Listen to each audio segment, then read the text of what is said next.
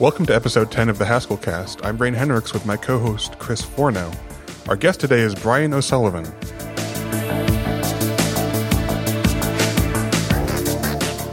You probably know Bryan because he's written about half of the Haskell code you use, or because he manages the Facebook team that uses Haskell. I don't. You don't. But we can manage talk about that. Okay, let's start there then. What do you do Sure. at Facebook? So, my job at Facebook is to work on developer efficiency, for want of a better description. And so that takes uh, two different aspects, right? On the one hand, uh, we build tools to try and make life easier and smoother for our engineers. And on the other hand, we build defensive tooling to try and make it safer for our engineers to make mistakes. So on the on the doing things efficiently side, that involves everything from source control through to um, compilers through to continuous integration infrastructure, and on the uh, making it safe to make mistakes, things like static analysis tools, test infrastructure, and other good stuff like that. I see. And what is your relationship to the team that Simon Marlow is on? Uh, none.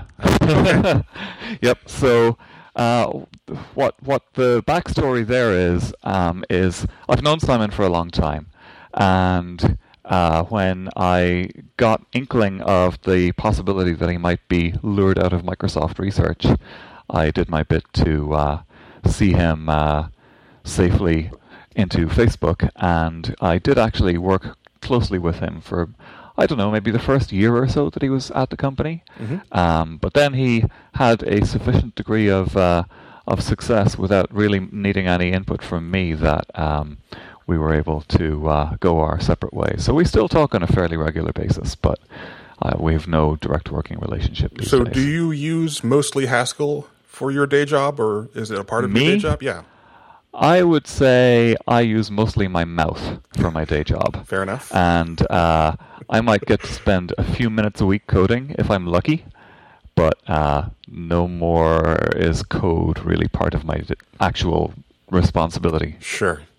So then you you work on a team. Does that team use Haskell? Does it?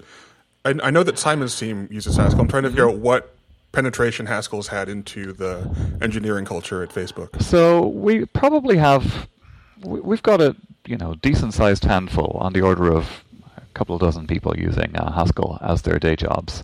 Um, and I do have a team that does some work in Haskell. Um, I also have some engineers doing some work in OCaml. Uh, we're we're a fairly big tent sort of company, right? So we have people using all kinds of other functional languages too, from Erlang through to Clojure through to a little bit of uh, anything that you care to name, and that makes for a uh, pretty interesting environment to work in. Were you a part of the process of selling Haskell to Facebook? How how was Haskell sold? How was Facebook convinced that they should work with that technology? Um, there isn't really a process for selling a programming language to Facebook. Uh, usually, the way that that sort of thing happens is quite organic.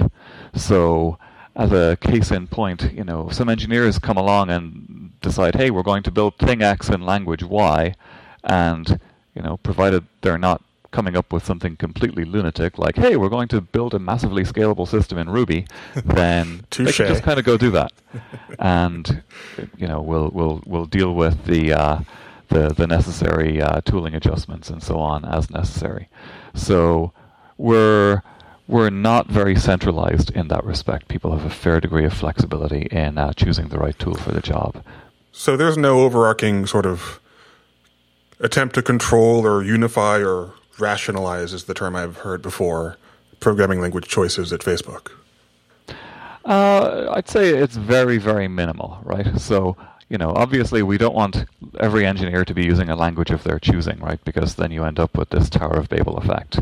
But um, we do give people a, a good degree of uh, flexibility in making the right choices for their circumstances. Now, of course, you know, uh, oftentimes what people find in practice is that language choice can be secondary to availability of libraries when it comes to actually being productive.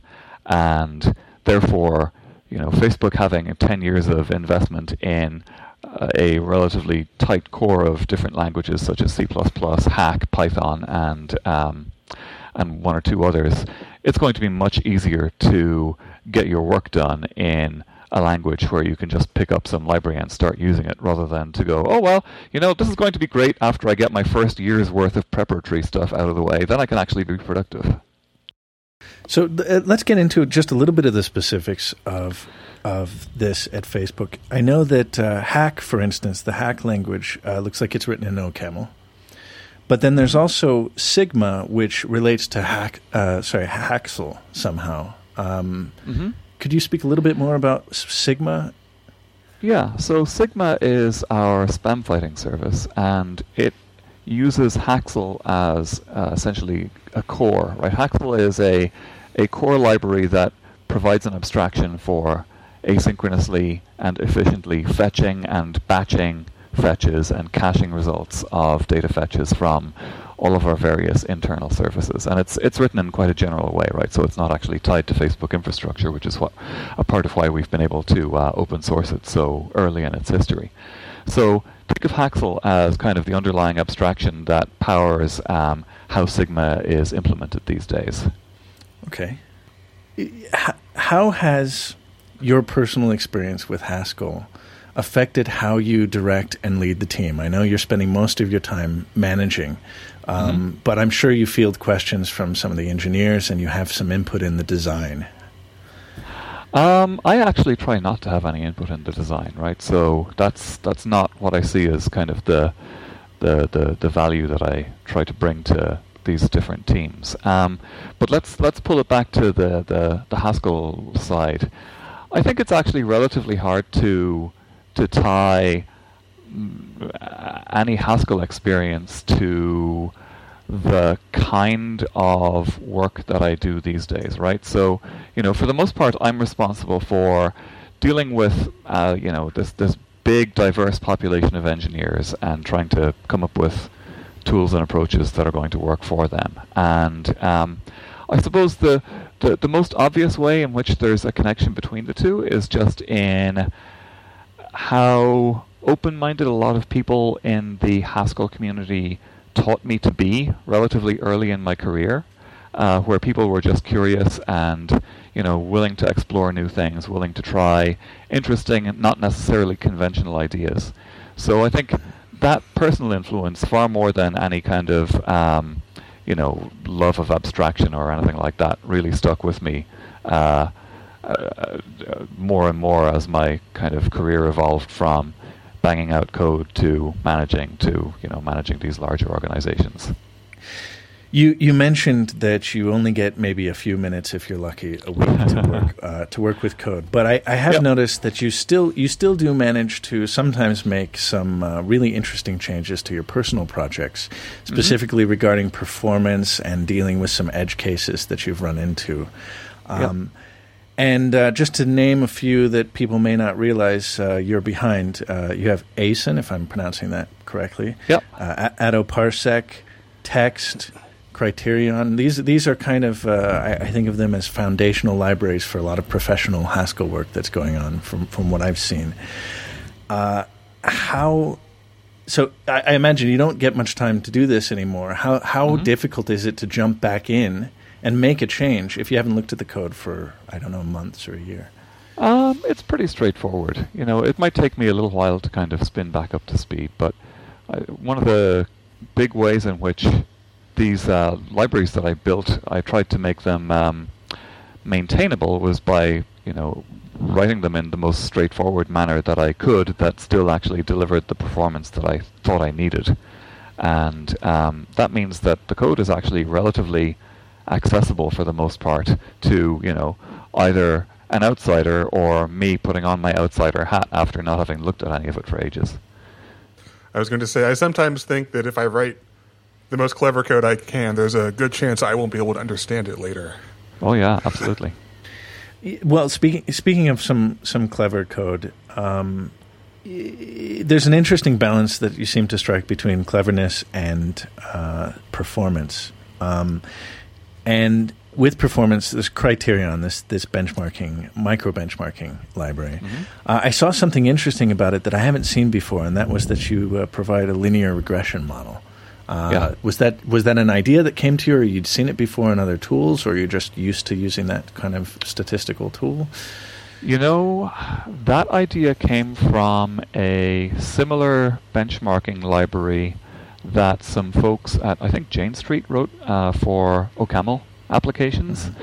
So it's been it's been kind of an interesting um, process of people lifting the best ideas from from each other, right? So the the original basis that uh, Criterion was written on, I think, came from uh, like the the core of a uh, Java benchmarking uh, tool, and the Java benchmarking tool had a much more complicated environment to deal with, right? Because of course the uh, the Java JIT has this habit of uh, changing the behavior of your code over the course of time.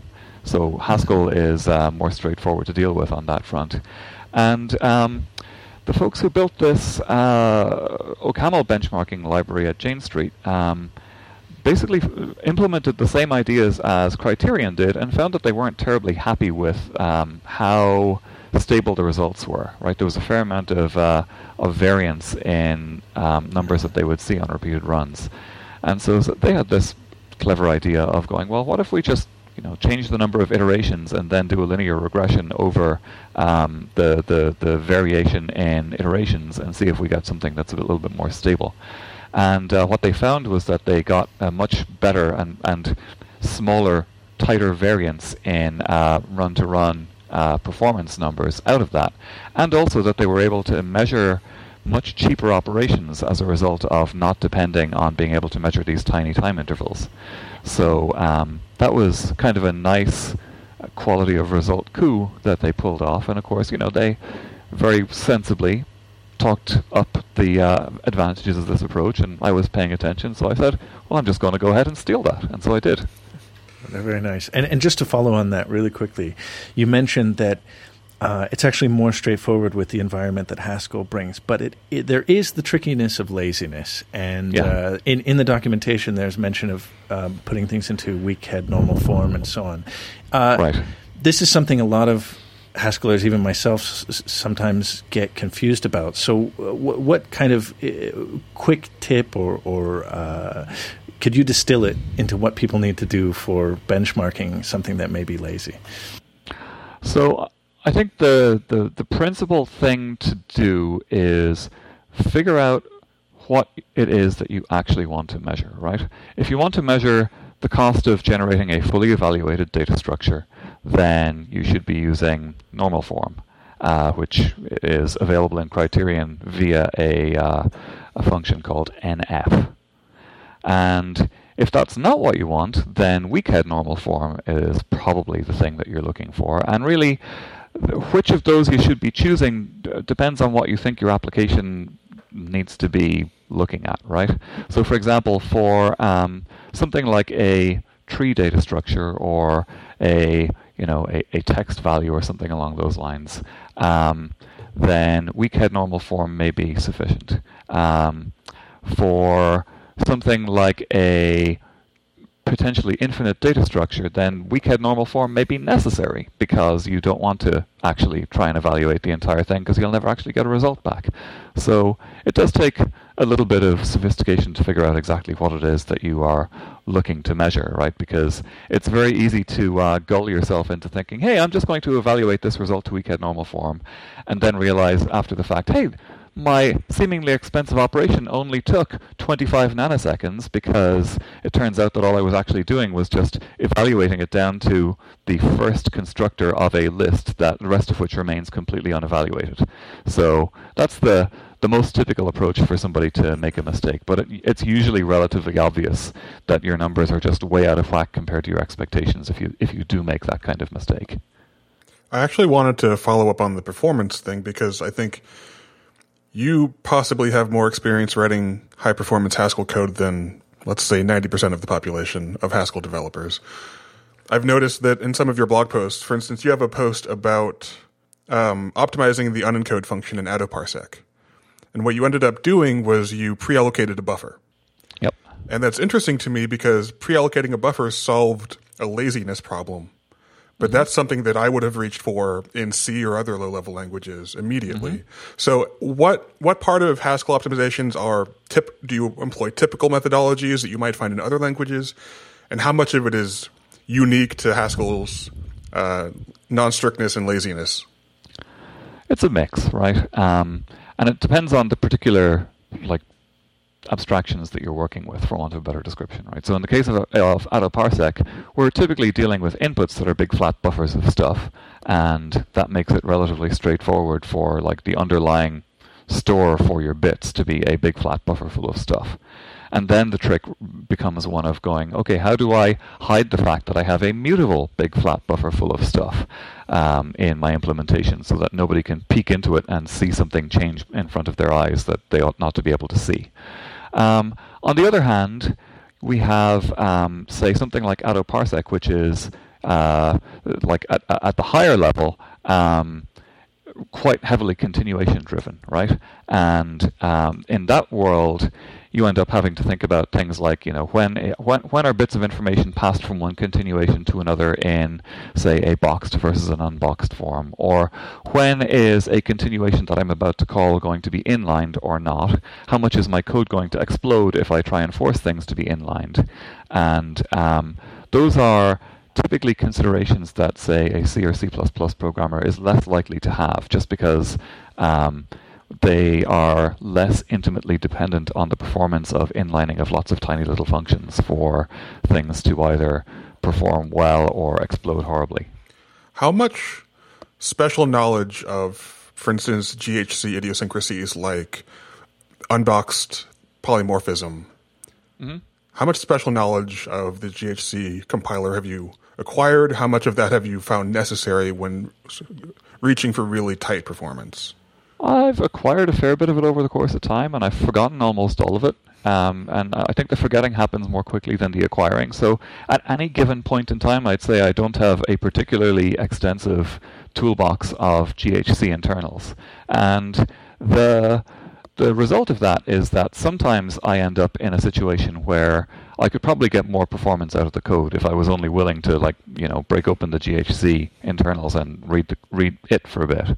Um, but you know, life is short, and uh, I, I am not always willing to uh, commit that kind of time. How important do you think it is to know those things when you're when you're going for performance? Do you think you can get everything you need, or do you think there are some cases where you really have to go uh, look into GHC?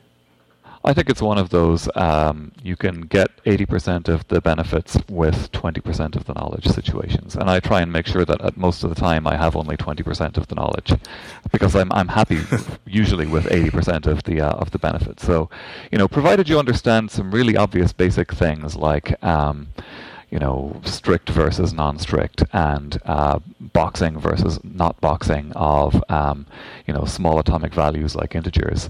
You're kind of you're you're you're on the road there, right? That's not the eighty percent, but it's it's the first steps in that right direction, and picking up the rest of it really doesn't take all that much effort. So I wanted to maybe take a step back. Usually at the beginning of these things, we ask people about how they got into Haskell, and we sort of started mm-hmm. in the middle. So I wanted to go back and ask you, you know, before most people had even heard of Haskell, you're writing the text library. How mm-hmm. did how did that come to be? Okay. So you want the, the origin story of the text library or the origin story of me doing Haskell stuff? Uh, the second actually, one first. They, they, they, they, actually have, um, believe it or not, the, the same genesis. Um, so let's see. I'll, I'll start with the proper origin story, which is back in the early 90s when I was in college. I uh, I was a terrible undergraduate student, right? In in Ireland and in much of Western Europe, the undergraduate educational system is very different to what, what, what it's like in the US. So over there, um, most of the time you've got this fixed curriculum of stuff that you have to sit through, and you're going to take classes whether you care about them or not. And uh, I am not very good at following other people's instructions about what I ought to care about.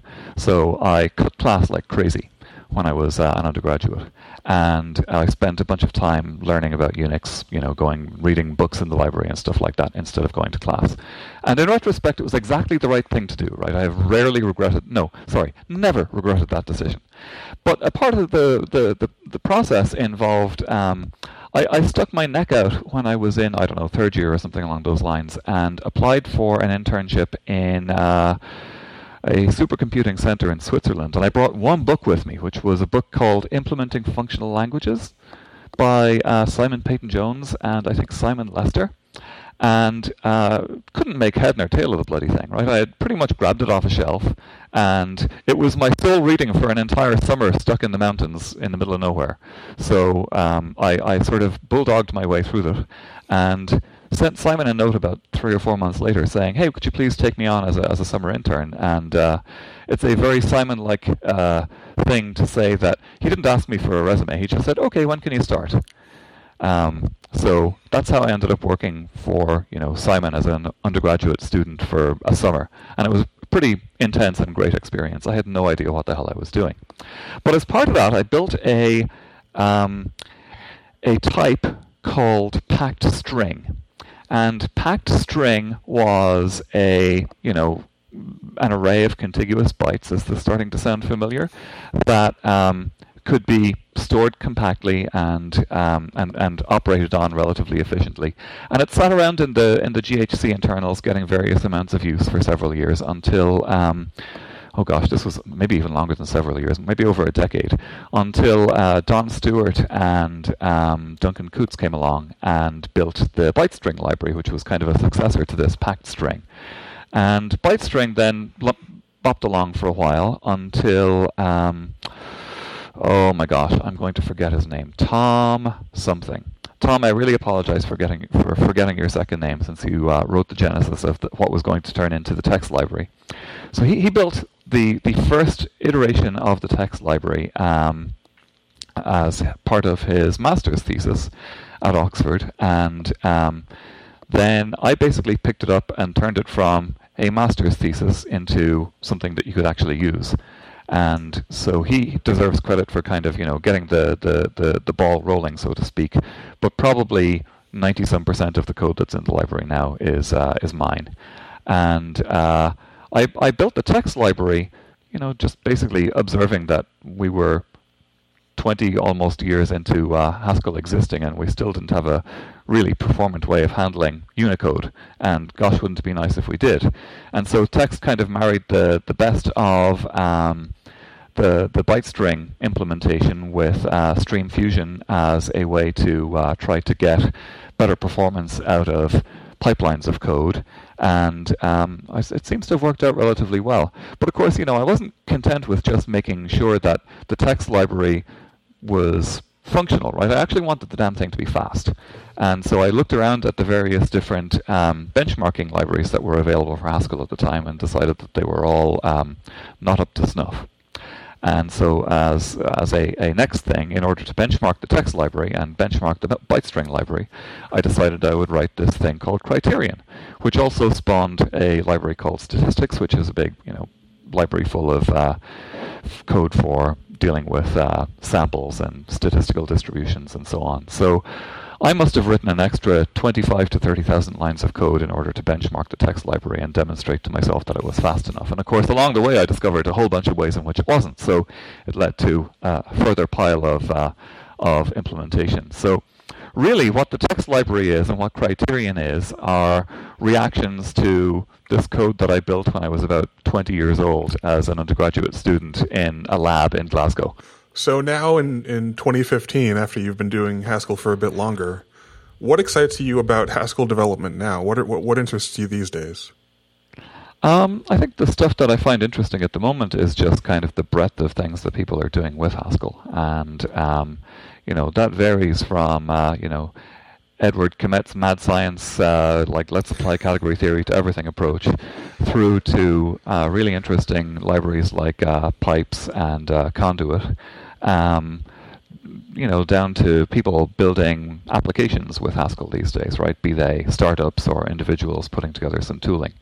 So it's kind of nice to see that the tent is uh, still big and that people are still finding their way in and being able to actually kind of make a difference to the, the fate of the, the field. That's pretty cool.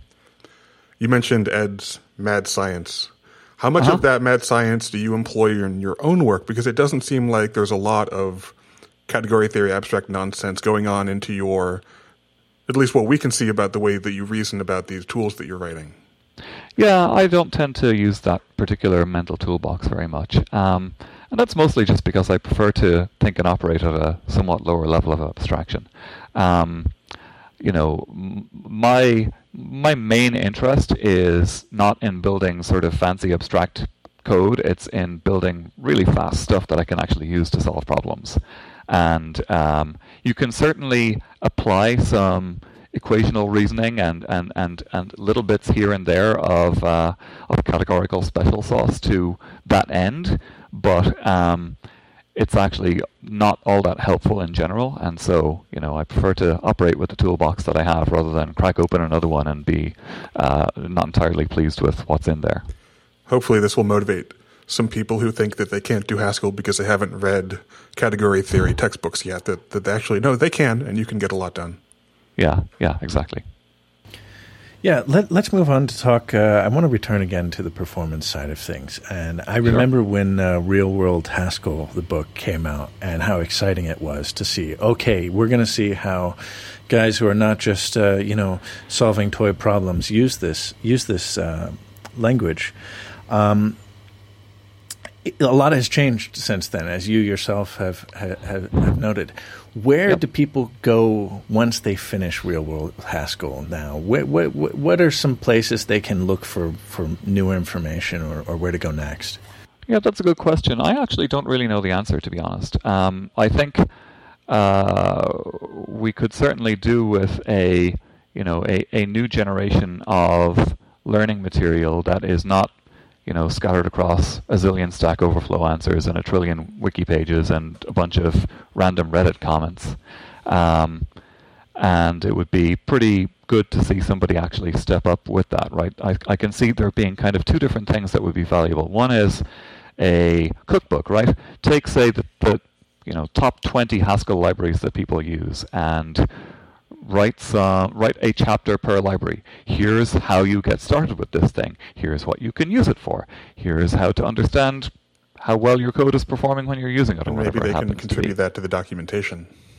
Yeah, yeah. Well, contribute it to the documentation, or better yet, actually like stitch it together into a single book and call that like you know, you know, further adventures in real world Haskell or what have you. And of course, you know, the original book itself um, is obviously sorely in need of a revision too. Um, and you know that's I think a little bit beyond my energy levels these days since I have uh, other distractions to keep me busy. But it would be a useful thing to have. So you know, in a way, we're better off than we were, say, a decade ago before this current generation of books came along. Um, but now that the books have aged a little bit, um, it would be quite beneficial to have another turn of that publication-related crank for anyone interested in doing that, could you give them an idea of what the process of writing real world Haskell was like? I mean, I imagine it was uh, it was a big project. Um, yeah. How, how, long did it take? How how intense was it? It was probably eighteen months of continuous effort uh, of basically sitting down and writing as much as I could within a, a window of an hour or two. Um, four to six days a week. So, you know, not a great amount per day. And um, really, it's one of those things where the any individual day's effort felt kind of insignificant, but it, it slowly amounted to something over the course of time. And um, and that's that's really what the process of, of producing something pretty good is like. And you know, if you go through the uh, the website, you'll see that there's plenty of comments on mistakes and oversights and things like that. Because at some point you you you kind of run out of steam, right? You've read each chapter more times than than than is reasonable. You're actually blind to the mistakes that you've made. And um, and you, you just can't handle another round of comments, right? So it's finally time to just say, you know what, this is this has gotten to the best place that, that we could get it, and uh, and, and let it fly free into the world. Um, so it is certainly possible to produce a, I think, a better book than we managed. Um, but I'm still, even in the light of you know almost ten years of it being out there in the world, pretty happy with how it turned out. But it's it's a friggin' soul sucking process producing one of these things. I think you have a right to be. Not everybody can can uh, uh, send out checks for every uh, revision, uh, every mistake, and uh, keep revising their book through their entire lifetime. Oh, like uh, no kidding. Well, you know, it's it's one thing if you're a Don Knuth and your job is to like you know sit in an ivory tower and produce pretty things permanently. Um, because you know he, he can legitimately say I'm not going to talk to anybody this month or this year, and I'm just going to uh, you know crank out a new portion of a chapter of TAOCP. Um, but you know the rest of us are uh, in that web of obligation between family, friends, jobs, life, etc., etc., and uh, and there you kind of you know you have to you have to you have to make that that 80-20 rule apply, right? Where yeah, sure, I could put in five times as much effort and get a book that was 20% better, and you know maybe I wouldn't have to worry about a family anymore because they'd all have gone. um, and I chose to uh, optimize for a slightly different outcome than that. So, so just following up on that a little bit. Um, on this idea of of, uh, of a few things that um, people can get the biggest bang for. Are there mm-hmm. a few things that you have in mind that you you if you had the time and you could if you could magically throw them in as an addendum mm-hmm. or a few extra chapters on real world Haskell, uh-huh. uh, what would they be? I think for a sort of a modern real world Haskell, there is definitely some uh, some some changes of emphasis that I would put in, right? So I'd probably have a chapter on either conduit or pipes, which are fairly widely used uh, libraries for essentially asynchronous programming, right? They don't make it look like asynchronous programming, but that's essentially what they are. They're sort of reactive programming uh, done slightly differently than than the ways it's done in uh, more mainstream languages. So those are pretty significant. I think I would put some time into um, you know, building both the client and server sides of uh, web APIs because that is a thing these days. Um, and you know, there's there's a few good frameworks and libraries available for doing both of those things. Um, certainly more than there were eight years ago. I think I would probably also revamp something like, say, the performance-oriented chapters, right? Because Criterion didn't exist back when we wrote Real World Haskell, and it's a relatively straightforward thing to use these days. Um, I would probably also be talking about some of the operational considerations around making a say, you know, a Haskell-based service run well on something like AWS, right? So, you know, how do you monitor this? How do you uh, determine whether you have a memory leak? How do you actually resolve those kinds of things? Uh, that all turns out to be pretty important in practice and uh, and very much real world concerns.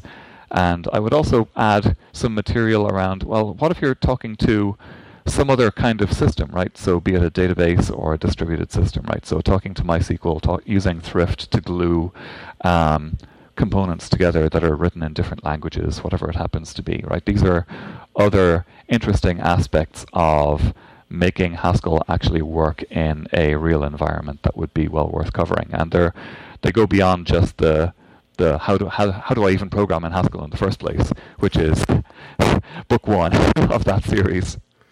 Well, if anyone's interested in writing a successor to Real World Haskell, perhaps you can tell them where to send your portion of their royalty checks. there you go. Okay, so uh, let's go away from the real world for a second, back into academia. I see that you mm-hmm. uh, just last year taught CS240H again at uh, Stanford. Mm-hmm. Um, ha- have you noticed any any change in the kind of students that are coming through that that particular class nowadays compared to in the past? I know it's probably just been a few years in that class, but I imagine you. Yeah, I've only been teaching it for a few years exactly, so I don't think they're. I mean, they all just look really young, right? And they keep getting younger, but that might be me. But no, I don't think there's been a significant shift. I mean. Uh, you know, Stanford students are a, a, a, distinct and unique bunch compared to uh, the, the typical student population, and um, they tend to be pretty bright and motivated, and that's makes for an enjoyable environment to teach in. But I can't say that I notice any like population shifts, but my sample size is small and infrequent. You also mentioned that uh, that you actually enjoy being in the room with uh, with so many uh, engaged minds, as opposed to like mm-hmm. a MOOC experience. Um, yeah. So, do you think you will continue with it, or do you, uh, or will you be? I mean, do you want to continue teaching uh, Haskell and functional systems? Yeah, I'm I'm actually signed up for CS240H again this year, and uh, I'm looking forward to teaching it again. And, you know, I think some of the things that'll be fun about doing it this time around are we spent altogether too much time helping students who were stuck in Cabal hell. Familiar terms, I'm sure, right? So we'll probably get them to use uh, FP Complete's uh, stack tool this time around, and hopefully that will let them focus more on writing code and less on why the hell doesn't my bloody code even build in the first place. So that that should help uh, free up people's time to focus on what actually matters. Have there been other um, more Haskell related sticking points in the curriculum? What do you find that people are uh, struggle with the most? Um, they struggle on all the classical things, right? So by the time they come along to CS240H, they've already been taught how to program in imperative style. They've already been taught object-oriented programming, and now they're basically being given this different mental tool set. And the the things that they have to unlearn in order to um, to, to, be able to take advantage of it are like all the same things that the rest of us struggled with. So there's there's nothing new under the sun there, right? So everything from like how do I think about laziness to you know how do I how do I pass around a piece of information from function to function to function that you know you as a more experienced Haskeller might think, well, I'll just toss that into a state monad or whatever it happens to be. Um, coming up to speed with monads at all is, uh, as usual, kind of a problem. Um, and then you know moving on to uh, other areas that are a little bit uh, more um, off the beaten track, like say applicative functors or things like that, um, end up being little bumps on their own path too. But you know, one of the things that comes from teaching the class again and again is figuring out a better mental model of where students are likely to stumble and also what path through the forest actually leads them into the light the, the fastest. Um, so I think we've gotten better at it over the, the few years that we've been teaching it, and I'm hoping that we'll uh, manage a, a better uh, iteration again this time, right? So I'm I'm often throwing away previous year's notes and kind of redoing them, partly as a service to myself so that they're fresh in my mind, and also partly because my thoughts around how I can do a better job evolve from one year to the next. That's especially interesting because there are some internet communities that are using your lecture notes from previous years as a basis for a sort of informal mm-hmm. MOOC or learning mm-hmm. curriculum. Right. And I have to think that that must be much less efficient than being in the same room and having access to a lecturer and being able to talk about things. Um, I don't know. It it it varies. Um, I mean, one ad- one disadvantage of the traditional lecturing model is that you think that maybe people are going to actually stop and ask you questions and so on, but they actually don't, right? It's very much a uh, you know a performance in front of an audience rather than some sort of an interactive thing, and it's actually quite difficult to break away from that model, right? Because as inefficient as the I am talking at you, you big pile of people is as a model for teaching.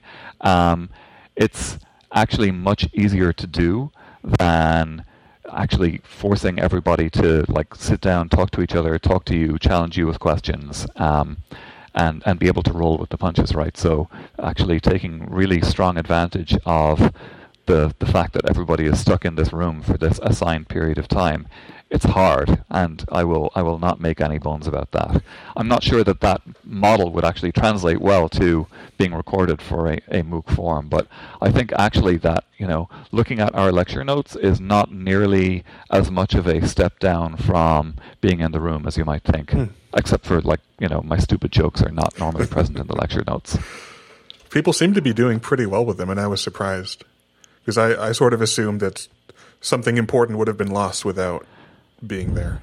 Yeah, no, I tried to write the write this the lecture notes in a style that makes them relatively straightforward to follow, right? So there's kind of there's there's a few different schools of how you put together um, slides to give talks, right? Mm-hmm. There's the I'm just going to put two or three words on a slide and then I'm going to talk all around it, or there's the I'm going to um, fill the slide with so much detail that nobody can actually hear the words I'm saying because they're trying to read all the words, and I try and fit somewhere in the middle.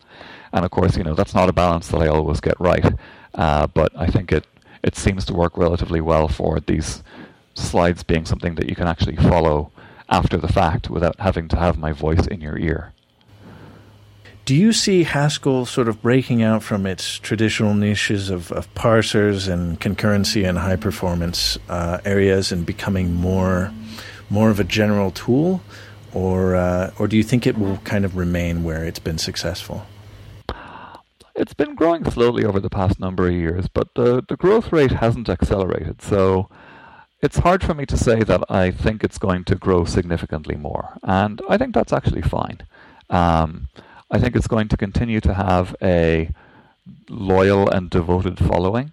And um, I think it's, you know, still, in spite of many years of osmosis based transmission of ideas into other languages a, a considerably better language for working in than uh, many of its competitors. But you know, the fact of it is, it's actually got this you know difficult to learn reputation, much of which is earned, and um, you know the fact that some vocal members of the community are enthralled to abstract mathematics rather than just getting stuff done is not exactly helpful on that front. Um, so I think there's if, if it was going to really take off in some massive way, chances are that that would already have happened. But I think that the fact that it's not taken off beyond where it has is not a sign of defeat or or lack of success. I'm I'm pretty happy with the world that we have. It's interesting that people are getting this impression that you have to learn all the math first so that you can understand Haskell. And I think practically for a lot of people it happened the other way. I learned mm-hmm. Haskell then I then I when I discovered category theory, it was mostly, oh, everything makes so much more sense now that I have this framework to put things in. Yeah. But if yeah, I if I had been forced to stop learning Haskell and then go spend three months reading a category theory book, I think I would have given up. Yep, I do not. I do not regret my lack of uh, abstract mathematical sophistication. Right, it has. I wouldn't say has held me back. Uh, so, so following on that, you mentioned that a lot of ideas are getting taken up by other tools and languages. Uh, have you seen anything that excites you outside of the of the Haskell world? Um, anything that, that people are playing with at Facebook or that you've seen otherwise uh, that you're interested um, in, and you had if you had the time? So you know, not to blow the Facebook trumpet too loudly, but some of the work that's happening, um, both you know, sort of within Facebook's walls, but is also quite visible to the outside world, is uh, quite exciting to me, right? So, if you were to look at, for example, the uh, the React framework that our engineers have built for programming in JavaScript, and then at its uh, logical extension, React Native for doing um, native iOS and Android programming, like the underlying ideas behind React are entirely functional programming based, right? From um, heavy dependence on immutable data structures through to um, you know these obviously comprehensible and composable pipelines of code for transforming things, um, through to you know construction of uh, the UIs being a relatively stateless process. That is all actually really exciting to me from a uh, from a like taking the the core ideas that matter about FP and making them available to and exciting to working programmers in a way that helps them to be more productive. So that's pretty tremendous. Um, and you know, along those same lines, we have this uh, type system that uh, has been developed within Facebook for um, JavaScript, which also is uh, implemented in um, in OCaml uh, behind the scenes. But again, it, it takes some of the the really interesting ideas from type theory and from gradual typing and applies them to helping people to write practical JavaScript code that is less likely to crash and do surprising things at runtime. And uh, that union of functional programming and strong types in the service of um, getting people to be more productive in you know this universally used language that so many programmers are familiar with, JavaScript, is uh, really quite exciting. What's the name of that one? Is is it publicly released? I'm not. It's not. Uh... Yeah, that that type system is called Flow. Okay. And it has been publicly released. I, I I'd like just to point out that you didn't say that we need monads in JavaScript. I think there are some things that are sort of trappings of functional programming that aren't really central to the idea, and people get That's caught true. up on them. Yeah. Um, I think if you if you scratch the surface in um, React-based programs or in uh, Relay, which is a, a Relay is a library again built at Facebook that is um, conceptually very similar to Haxl in that it allows you to batch together data fetches and to um, to issue them asynchronously and to uh, cache stuff across requests where that makes sense. You'll see that there's uh, you know both a, a, common philosophical approach between it and Haxl, even though they're different languages, but also um, the relay programming model happens to you know sneak in some monads through the back door that uh, you just don't really have to think about very much. Just as long as we don't have to talk about them. Exactly. That's right. We just refer to them. What was Simon Peyton Jones's term? Something along the lines of warm fuzzy things. so every language needs its warm fuzzy things. Um, is there anything you'd like to talk about that you're working on personally? I, I see uh, wreq or or however you pronounce it. You, yeah, wreq. wreq. Okay. Yep. So um, yeah, I haven't I haven't actually worked on wreq in a little while, but you know, wreq was a kind of a two-pronged um, uh, library for, for me, right? One was uh, doing client-side web programming in Haskell was just this not very good experience, right? Because there's there's there's an obvious need for there to be a pretty high-level API that is relatively simple to use and lets you express reasonably complicated needs um, succinctly, and that library did not exist, right? So I said, okay, well, it's time to write one, and uh, that's that's where wreq got born. And then the other side of that was um, it was pretty clear to me that for dealing with the consequences of issuing a, a web request and actually getting a response back, um, Ed Kmett's lenses were going to be a really good way of dealing with the uh, semi-structured data that you get back. So I wanted to um, sort of experiment, for want of a better description, with uh, with lenses as an API for making the, all of this relatively straightforward to use, and uh, I think it worked out pretty well. So, you know, I was aiming simultaneously at having this be a useful library after the manner of uh, Python's requests library, and also making it really powerful to work with. So, I think on on some fronts, um, it beats uh, requests, which is this beautiful Python library that uh, you know deservedly gets a lot of attention and and a lot of love. But I think wreq for dealing with uh, what comes out of a response is uh, pretty damn sweet. Especially and, combined with uh, aeson for handling JSON APIs. I found that if you just write a, a URL generator and some aeson classes, then you basically get a free uh, client for your JSON API. Yep, pretty much. Uh, anything else, Bryan? I think we've got five more minutes here with, with Bryan before we get a let him. Yeah, no, I think that pretty much uh, uh, reaches it at the moment. You know, I, I, I think actually one one interesting thing to talk about is that, in a way, um, my my Haskell code has become a victim of its success. By which I mean that um, you know, I've I've written uh, quite a lot of code that is open source and available for, for wide use, and uh, and that means that when I can find little bits of time these days to sit down and write code, I'm actually not really writing code for the most part, right? What I'm doing is I'm fishing through several months worth of accumulated GitHub issues, and I'm fishing through several months worth of accumulated uh, pull requests, and trying to make sense of them and trying to decide, okay, you know, which one of these things needs some work. Which one of these can I apply? Where do I need to issue a release? How long has it been since I last released such and such a thing? Right. So um, that's it's it's it's both a good and a bad thing, right? On the one hand, it means that like these things continue to be alive and and useful to people, and people are interested in contributing to them. But on the other hand, it means that like I'm sort of like a fly trapped in amber, right? Um, I can I can foresee there being a fairly straightforward future in which I just kind of maintain the same pile of stuff indefinitely because I have uh, no time. I can I can choose to either let it bit rot a little and write something new, or sort of do my duty by people. And I I have mixed feelings about having co-maintainers in some instances, right? Because it's very hard to find people who are um, for want of a better description, ideologically compatible, right? What you what you don't want to do as somebody who's d- devoted years to a library is hand it off to somebody who's going to like take it off at like 90 degrees to what you thought you wanted it to be, right? Be that either aesthetically or where the API is or quality wise or whatever it happens to, to whichever axis is, is important to you. So um, I've I've I've clung on to some of these things for probably longer than makes sense. Uh, there's there's a few of these libraries where I've got um, co-maintainers who are very helpful, but then they become victims of their own success too. So maybe you need uh, maybe you need a team of interns. Oh God, wouldn't that be nice? well, usually I don't have anything else. Usually we end up by asking you if there's anything that you'd like to talk about, uh, but we're definitely running short on your time here.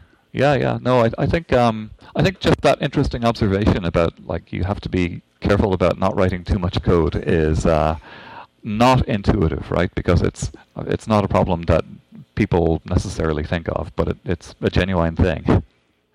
Ed, Ed, if you're listening, take uh, take a warning here.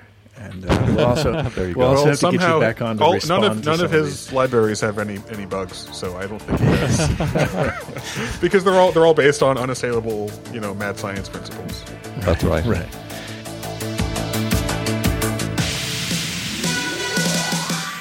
You've been listening to the Haskell Cast, episode 10, with special guest Bryan O'Sullivan, recorded on September 23rd, 2015. For notes from this show and recordings of other shows, visit www.haskellcast.com.